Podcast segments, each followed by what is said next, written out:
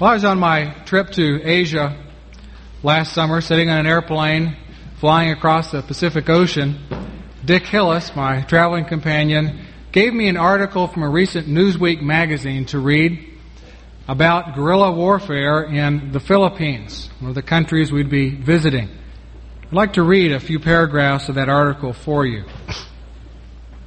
In a region swarming with government patrols, there were 16 of us one grizzled veteran, ten young men scarcely past their teens, three younger women, a photographer, and me. We had been holed up for the daylight hours in a low concrete shed on a grassy hummock, surrounded by waterlogged rice paddies. As night fell, we prepared to break camp. We ate some scrawny chicken, a single can of pickled squid, and mounds of boiled rice. The guerrillas stowed their belongings in backpacks, shouldered an assortment of light weapons, and filed out the door straight into an ambush. The first members of the group were no more than 20 feet from the shed when a hand grenade arched out of a nearby irrigation ditch and exploded with an orange red flash. Seven guerrillas were hit by shrapnel. As they lay bleeding in the dark, they were raked by automatic rifle fire. The rest of the insurgents fanned out and shot round after round toward the ditch. After a 15 minute firefight, they were able to drag their wounded comrades back to the shed. Hours later, as one of the injured lay dazed and blood soaked on the bamboo floor of a peasant's hut, he said, The life of a guerrilla is not easy. For the barefoot soldiers of the New People's Army, life is harsh indeed the men and women who have taken up arms to overthrow the regime of President Ferdinand Marcos endure long stretches of crushing boredom in the backcountry's primitive barrios and backwaters, interspersed with terrifying moments of danger. During my five days among them, I found most of the rank and file guerrillas to be young, poor, and lacking in advanced education. But they are highly motivated and superbly organized. As I read this, the thought came to my mind why is it that the communist guerrillas, who are fighting only for what they feel would be a, a more just social and economic system, have this kind of courageous dedication to their cause when we who are Christians, who are fighting for much more important things, things which are eternal, often lack this kind of courage. And I ask myself, where are the examples of the Christians willing to give their all, willing to put their life on the line for our cause? Well, on my trip, I encountered dozens of examples. The first was Dick Hillis himself. In 1933, Dick was a young man, age 21, single, and went to China to be a missionary. He lived among the people as the people, the only white man in his county. They lived in crushing poverty. They had long, cold winters with no heating available because firewood was too scarce. They only ate two meals a day because their food was, uh, was uh, food supply was sparse. Their normal diet consisted of a porridge of water and flour mixed together in the morning and bread and water in the evening. This would be uh, spiced up a little bit by soybeans six weeks of the year and, and uh, uh, sweet potatoes another six weeks, carrots during their season, and that's about it. After Dick had been there for three years, his wife, he got married. During their first year of marriage, his wife grew deathly ill, developed a high fever, and fell into a coma. But the nearest doctor was a hundred miles away by bicycle. He couldn't leave her alone, nor could he take her with him to the doctor. He had to sweat it out, trusting God to protect her life, which God did. Later, they were, their lives were threatened by the invading armies of Japan in 1941 and 48. They were captured by the Chinese communists and held captive for 18 months before they escaped. When they left, all of his children, the six children, had rickets and Dick himself suffered permanent eye damage due to vitamin deficiencies. Now I ask myself, would I be willing to undergo such hardship and deprivation for the gospel? Well, there are many more such examples I encountered. I'll share at this point only one more. As you may know, India is a country which is closed to missionary activity. But the navigators are doing a great work recruiting people from the Commonwealth countries, training them and sending them into India. Since India is a member of the British Commonwealth, then others with Commonwealth passports can go in and do whatever they want. They can minister, they can get jobs, uh, they can live without the restrictions that you, would, you or I would have. The head of their work is a a brilliant man named uh, John Ridgway, PhD physicist from Australia. Ridgway had been told by Einstein's protege that his ideas were so good that if he developed them, he would soon be a multimillionaire. But John Ridgway gave this up to go live in poverty and deprivation in India. He took a job as a second rate research physicist in a university, and he lives there in a single 8 by 8 room, furnished only by a bed, a table, a hard chair, and a mosquito net.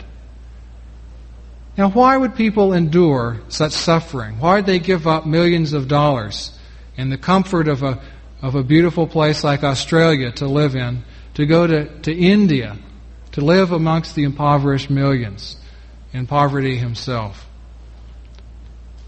Well, turn with me to 2 Corinthians chapter 4, and we will find instructions from the Apostle Paul that would lead us to be willing to live a life of courageous dedication, a life of total commitment to our cause, the cause of Jesus Christ. We will have such a commitment if we understand, according to what Paul says here, we have a, develop a proper understanding of God's method of operation. Secondly, a proper motivation. And thirdly, a proper perspective.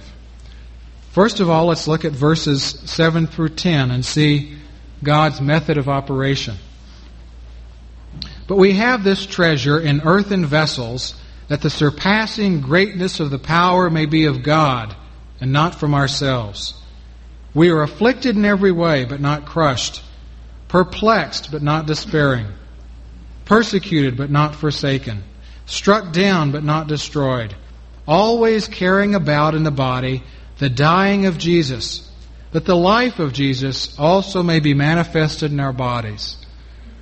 We have a natural desire to avoid all suffering and pain and hardship in spite of the fact that the apostle Peter tells us in 1 Peter 4:12, "Beloved, do not think it a uh, do not be surprised at the fiery ordeal that has come upon you as if some strange thing were happening to you." He says suffering is a part and parcel of the Christian life.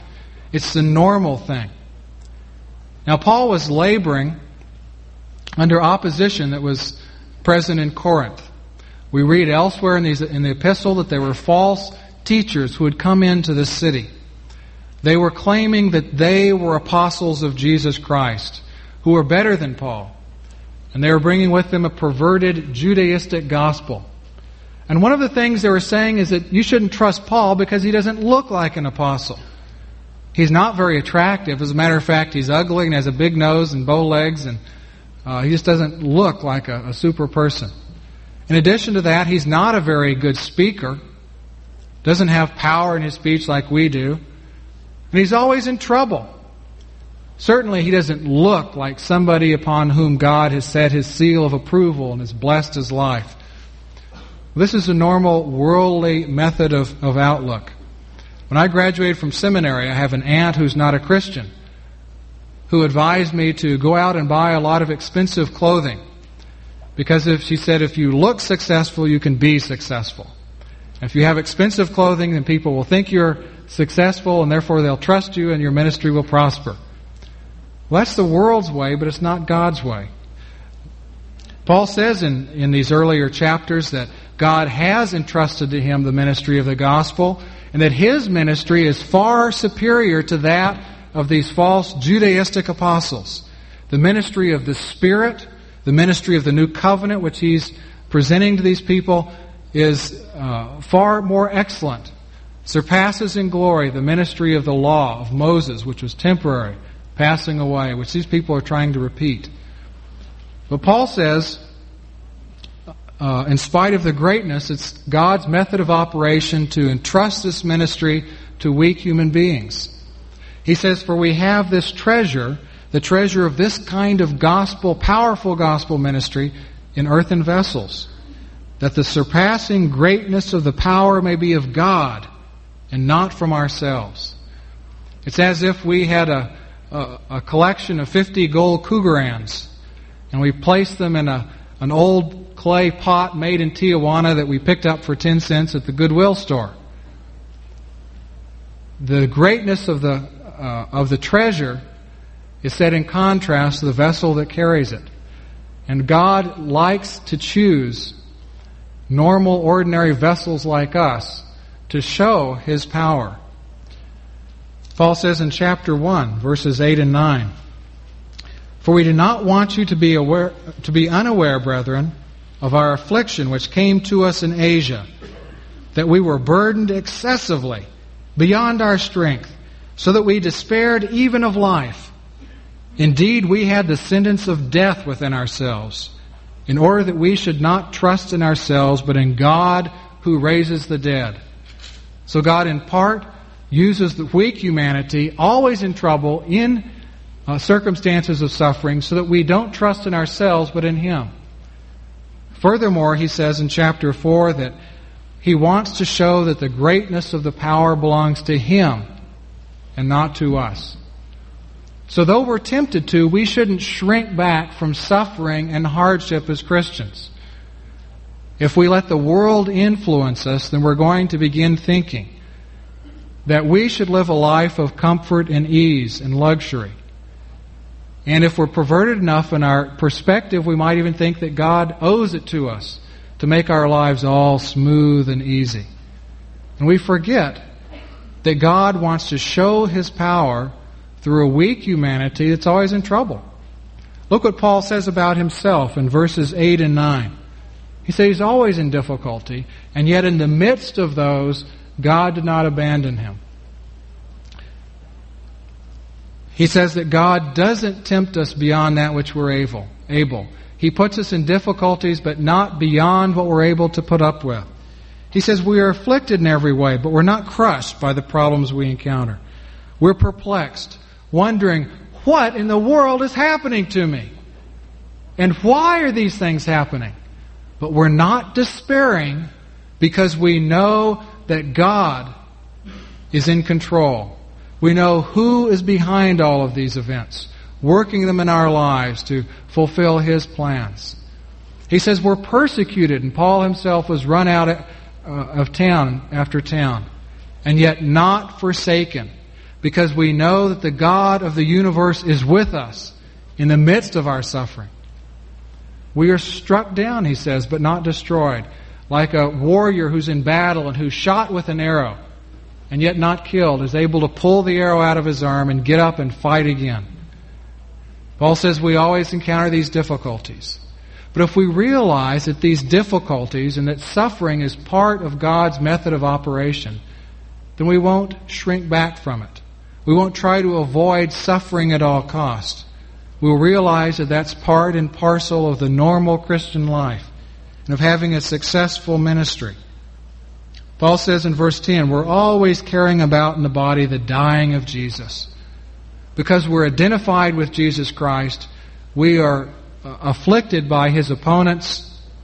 We are put in situations of death day after day.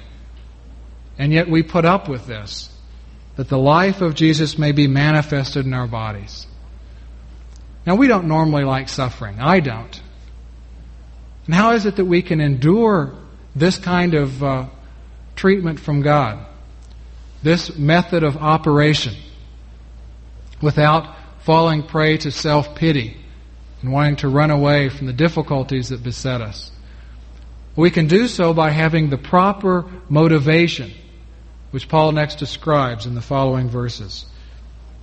Look at starting in verse 11. For we who live are constantly being delivered over to death for Jesus' sake, that the life of Jesus also may be manifested in our mortal flesh. So death works in us, but life in you. But having the same spirit of faith, according to what is written, I believed, therefore I spoke. We also believe, therefore also we speak, knowing that he who raised the Lord Jesus will raise us also with Jesus and will present us with you. For all things are for your sakes, that the grace which is spreading to more and more people may cause the giving of thanks to abound to the glory of God.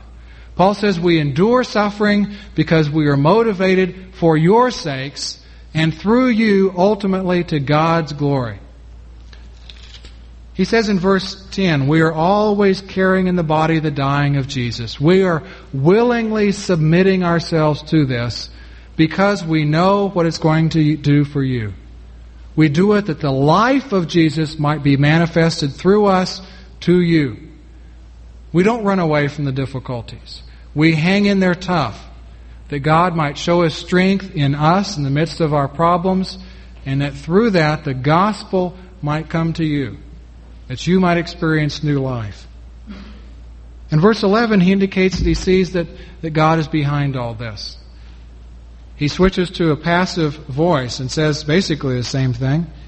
He says, We who live are constantly being delivered over to death for Jesus' sake. And notice the purpose that the life of Jesus also may be manifested in our mortal flesh. Now, who's delivering Paul over to death for Jesus' sake? It's not his opponents who were persecuting him. They're delivering him over to death that he might stop preaching about Jesus, that he might give up his ministry and quit. But Paul sees behind them the plan of the sovereign God who himself is causing these things to happen in order that the life of Jesus might be manifested in ways that wouldn't be otherwise. So Paul concludes verse 12 by saying, Death works in us, but life in you. Summarizes what he's been saying. We realize that we're always getting beat up, but we're motivated to hang in there because we know as a result you are going to come to faith and grow in that faith. In verse 13, he summarizes by quoting a psalm, a psalm of praise for deliverance from death. And he says, just as the psalmist, we have the same spirit of faith as him, who said, I believe, therefore I speak. We also believe, therefore we speak. Paul says, nothing is going to stop us. We are going to continue our ministry, even if they ridicule us, they slander us, if they laugh at us and call us religious fanatics and kooks, if they beat us up, if they ostracize us socially, if they quit uh, trading at our businesses, we're going to hang in there. Because we believe we're going to continue to speak. And in verse 14, he elaborates on his reason for doing so, his basis of confidence. Knowing that he who raised the Lord Jesus will raise us also with Jesus and will present us with you. We know that the worst they can do to us is to kill us. And even if they kill us, we're going to be resurrected. Be brought back to life. We'll, we'll go to heaven and be before God. But notice those important last two words of verse 14. With you. We persevere because we know that if we persevere, you are going to be there. Our ministry is going to have an effect in your lives, and you're going to join us there in glory for all of eternity. Now, I was in Indonesia. I heard the remarkable story a man named James Hartano who was at the conference, pastor's conference at which I participated. He developed a burden for the Dayak people. Now, this is the kind of burden that's a little bit dangerous to develop because the Dayaks are cannibals. And he preached to his church, we need to reach out to these people. Well, nobody responded, nobody responded, and finally a young woman responded. And uh, sorry to say, guys, it's usually the women who are more courageous than us. But she went out to preach the gospel to this, this uh, group of cannibals. Well, her father kept thinking about his, his uh, helpless young daughter out there amidst these cannibals. So one Sunday, he came to Hurtado with a big knife in hand, stuck it in his belly, and said, You go get my daughter, or I'm going to kill you. Well, Hurtado naturally concluded that he'd received the call of God to retrieve the daughter, hopped on his motor scooter, and went out there. On his way, he met a, a, white man who was a missionary who was also going in that direction, and he joined him on his motor scooter. After several miles of travel, they went around a bend, and they were confronted by a group of 500 Dayak warriors with war spears in hand. They pulled them off of their scooters, they surrounded each of them, and Hurtado said, said that one stuck a, a spear in his belly, another in his back, and one started playing with them, rubbing his spear back and forth across his neck until blood started spurting out. Meanwhile, the others were arguing which one should we kill first. Well, most of them were saying we should kill the white man first because we've never eaten white meat and we've never drunk white, white man's blood because they like to drink the blood of their victims. Hurtado, as you and I would do, prayed at that point. And in a, a last minute, uh, a desperate effort, he shouted out to them, Go ahead and kill me. But know if you do so that you will be anti religious and against the Constitution of Indonesia. Well, that didn't sound like a very good threat to, to us. But this was just a few years after the communists attempted a coup in Indonesia. They had a big hit list of all the government, military leaders, all the Christian pastors, and they were going to exterminate all these people. They did indeed kill thousands. And they were shown to be uh, what they were uh, brutal ruthless people. And so there's a great backlash against the communists. And the word anti religious was a buzzword that meant communist. Well, these Dayak cannibals, in spite of living in the jungle, knew all about this. They backed off and they, they thought, we don't want to be called communists. So they lifted the two men on their shoulders and shouted, Long live the pastor! And then one by one they came up and apologized personally to each of these men. Well, Hurtado went on and got the young woman, took her back to the church, but he kept preaching. We need to reach these cannibal people, the Dayaks. Now, I'm sure that if I had been there, I would have realized the great danger that would be involved in going to them. And yet he maintained his preaching. His church was completely unresponsive. Nobody would go. And finally he said, Well, I'll go. Will you support me? Church people said, No. We don't care for them. We have our own problems to take care of. We don't want to take on the burden of supporting a ministry to a bunch of cannibals. And so, in frustration, he quit his pastorate, not knowing where the money was going to come from to live on. And he set out to, to minister to these Dayaks. Some other Christians found out and, and supported him. But he shared at the conference that through his ministry, 15,000 Dayaks have come to know Jesus Christ from that group in his neighborhood. He exemplified exactly what Paul says here. We are courageous. We speak in spite of the dangers, knowing that Jesus Christ is going to raise us from the dead, and knowing that because of our ministry, you will be there in glory with us. And then he further summarizes his motivation in verse 15. For all things are for your sakes, that the grace which is spreading to more and more people may cause the giving of thanks to abound to the glory of God. Now, I'm afraid that if we wrote this and if we were honest, many of us would have to say, All things are for our sakes. Yes, I'll minister when it's convenient. Yes, I'll extend myself when it's fulfilling and, and I gain recognition and it's fun. But if it's a price to pay, well, count me out. But Paul says our motivation is for you. All things are for your, your sake. And then beyond his motivation for people, there's the motivation for God. We minister for your sake that grace may abound to more and more people, more may come to know Jesus Christ, and their lives might be brought into his service, and thanksgiving might increase to the glory of God. You'll have more people who are thanking and worshiping and praising God.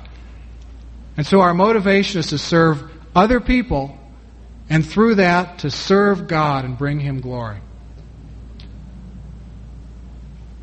When I was in Indonesia, I was talking with Greg Grippentrog, who was a missionary I was staying with.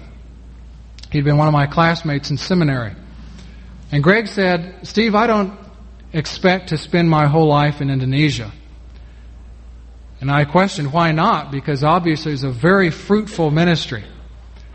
And he said, that's the problem. The ministry is so fruitful and it's being so effective that I fully expect there to be a backlash at some point. They've developed a seminary, it's two years old, they have 100 students, and so far their average is 20 baptized converts per student per year out of people who are animists and, and nominal Muslims in the, in the villages surrounding the area. He said, I expect there to be a backlash, and I expect one night to be awakened with the message that one of my students has been killed and with the message that I have two weeks to leave the country, never to return. Why to do some thinking? Would I be willing to be one of those students to go out into the villages and to risk my life for the sake of the gospel? One of his students had already been hit by a stone in one of the uh, villages on a preaching mission. And as I questioned, would I be willing to give my life for the sake of the gospel, I realized that I should really be asking a, that question in a different way. Would I be willing to deny somebody else the possibility of eternal life to protect my physical life? And then another question came to my mind. Could I put my family through this kind of hardship? One of the missionaries there shared that they had lost a baby because of the poor medical care. The baby was born prematurely. The doctor had never checked the mother internally to find she was dilated and needed to be confined to bed. Their preemie facilities were inadequate to save the life when the baby was born, and so they lost the baby. Would I be willing to put my wife through that kind of experience for the sake of people in Indonesia? But I realized again I needed to ask the question in a, in a different way. Would I be willing to deny those people the possibility of eternal life simply to protect the physical life even of my family? Then a third question came to my mind. The thought of personal martyrdom is not so horrible to me. In spite of how wonderful all you people are, I know that Scripture says to die is to gain. I'd go and be with the Lord. But the thought of leaving my wife a widow, my children uh, orphans, is a crushing burden to me. And yet I saw even that question I needed to ask differently. Would I be willing to deny these people the possibility of eternal life because I could not entrust my family's care to a loving Heavenly Father? And being there and answering those questions did something for me. And this, I taught this very passage to a group of the their seminary students while I was there. I saw, no, I needed to, to have the courageous kind of commitment that James Hartano exemplified, or the Apostle Paul, or Dick Hillis. What's easy sometimes to screw up enough courage where we could have that kind of commitment momentarily. But how do we maintain it? How do we keep going? And how do we have a life full of that kind of, of bravery? Well, Paul tells us in the next verses when he tells us of the kind of perspective that we need to have. Verses 16 to 18. Therefore, do not lose heart. But though our outer man is decaying, Yet our inner man is being renewed day by day. For momentary light affliction is producing for us an eternal weight of glory far beyond all comparison. While we look not at the things which are seen, but at the things which are not seen. For the things which are seen are temporal, but the things which are not seen are eternal. He says we don't lose heart, we don't give up the our ministry in spite of the hardships, in spite of the fact that our outer body is wasting away. Paul says, I recognize I'm not going to live as long as I would have. All these beatings and the uh, difficulties take their toll upon a person's health. And our outer body is wasting away. And yet, our inner man is being renewed day by day. Now, I personally believe it's good to have exercise. It's good to eat properly so that we can avoid uh, unnecessary physical maladies and un, uh, an unnecessary premature death. And yet, Paul indicates it's much more important that we concentrate on the growth of our inner man. So our inner man is renewed day by day, and we know more and more every day the experience of walking with Jesus Christ and His transforming power in the midst of our lives. And he says in verses 17 to 18 the kind of perspective that helps him in this. For momentary light affliction is producing for us an eternal weight of glory far beyond all comparison. Now, what does he mean by a light affliction? Let's look at chapter 11 and see verses 23 to 28.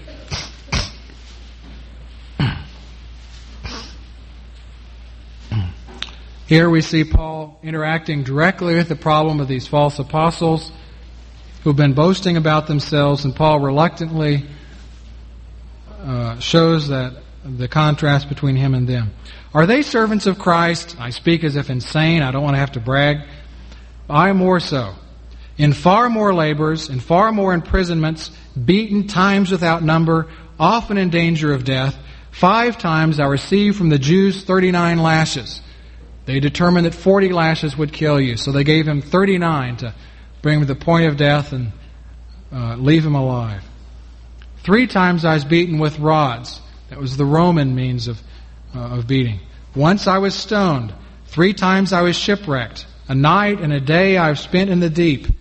I've been on frequent journeys, in dangers from rivers, dangers from robbers, dangers from my countrymen, dangers from the Gentiles, dangers in the city, dangers in the wilderness, dangers on the sea, dangers among false brethren. I've been in labor and hardship, through many sleepless nights, in hunger and thirst, often without food, in cold and exposure. Apart from such external things, there is the daily pressure upon me of concern for all the churches. Now, for us, slight momentary affliction is having a flat tire or getting an unexpected bill. But for Paul, these things were slight momentary affliction. Well, how could he call them slight? Only in comparison to the surpassing weight of glory that lay ahead, of, ahead for him. I have a friend who uh, enjoys running in marathons.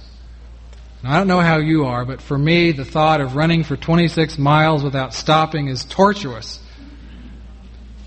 And yet, if one of you were to offer me a million dollars to run in a marathon just to finish, I am very confident that I could endure the pain of those few hours to finish that race. Without the reward ahead of me, that pain would be intolerable. With the reward, the pain would seem slight and momentary. I can put up with this. And Paul is saying the same thing. Yes, there's pain and suffering, what I've endured, but it's it's hardly worth speaking of compared with the surpassing weight of glory that lies beyond. And notice the important word in verse 17 producing. These afflictions are actually producing the reward. The New Testament indicates that heaven will not be the same for each of us. It will not necessarily be for any one of us all that it could be. We're told here that the suffering we endure for Jesus Christ actually produces part of our eternal reward. And as Paul maintains this perspective, that he will be amply rewarded for all that he endures for the sake of Christ right now, he is ready to suffer anything. But notice in verse 18 that this reward is not automatic. He says it happens while we look not at the things which are seen. We could translate this because we look not at the things which are seen, but the things which are not seen. Only as we walk in faith depending upon the power of Jesus Christ, seeing things from the faith perspective, knowing that God will manifest His glory and His power through us in the midst of suffering as we endure whatever we're called upon to endure for His sake. And as we submit in that way to Him, then our suffering will be producing this eternal weight of glory. The world right now needs Christians with courage, with dedication to our cause, the cause of serving Jesus Christ. And we can do so as we see God's method of operation. Suffering is not some abnormal thing that we should run away from, but it's part of the life of serving God. As we have a proper motivation and our lives are turned from mere selfishness to serving other people and through them serving God. And as we have this eternal perspective, knowing that all that we do now for Him will be amply rewarded, then we're able to endure. Now, some of us, God may be uh, calling into foreign missionary service under difficult conditions like I've described. We need to count the cost, but realize that, that no condition of suffering is such that we should shy away from the, the ministry that God brings our way.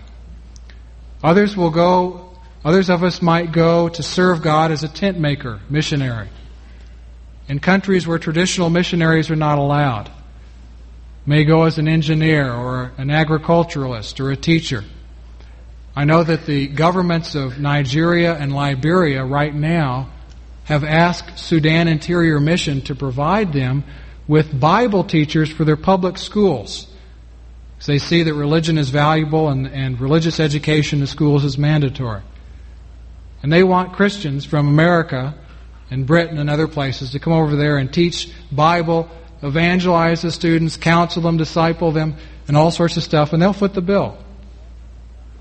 I know nurses are needed in Somalia right now to work with the refugee uh, camps there. Others of us are called, most of us will be called to, to serve and to suffer right here. To not let the price of feeling awkward and reaching out to a relationship, to a neighbor, deter us from a loving outreach. To not let the, the uh, pain of being laughed at on the job keep us from speaking up when the time is right.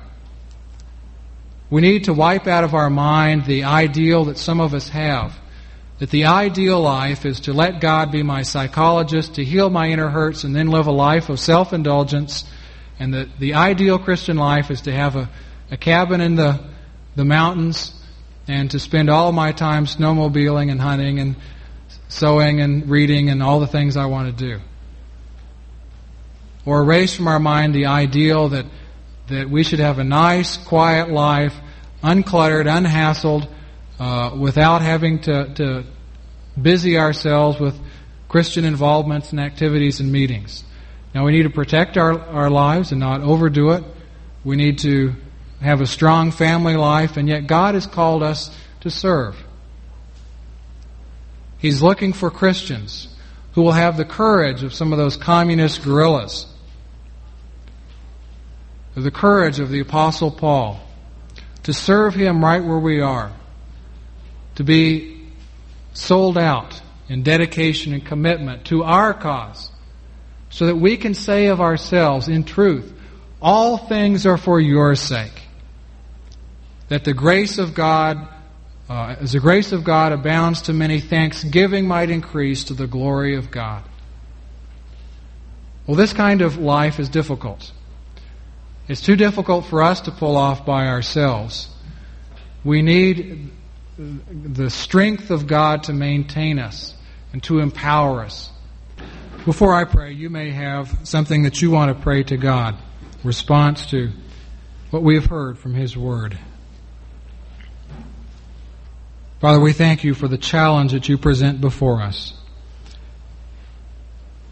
As we have studied this passage, Many of us feel humbled, shamed, that we've been living lives characterized by self indulgence instead of sacrificial service.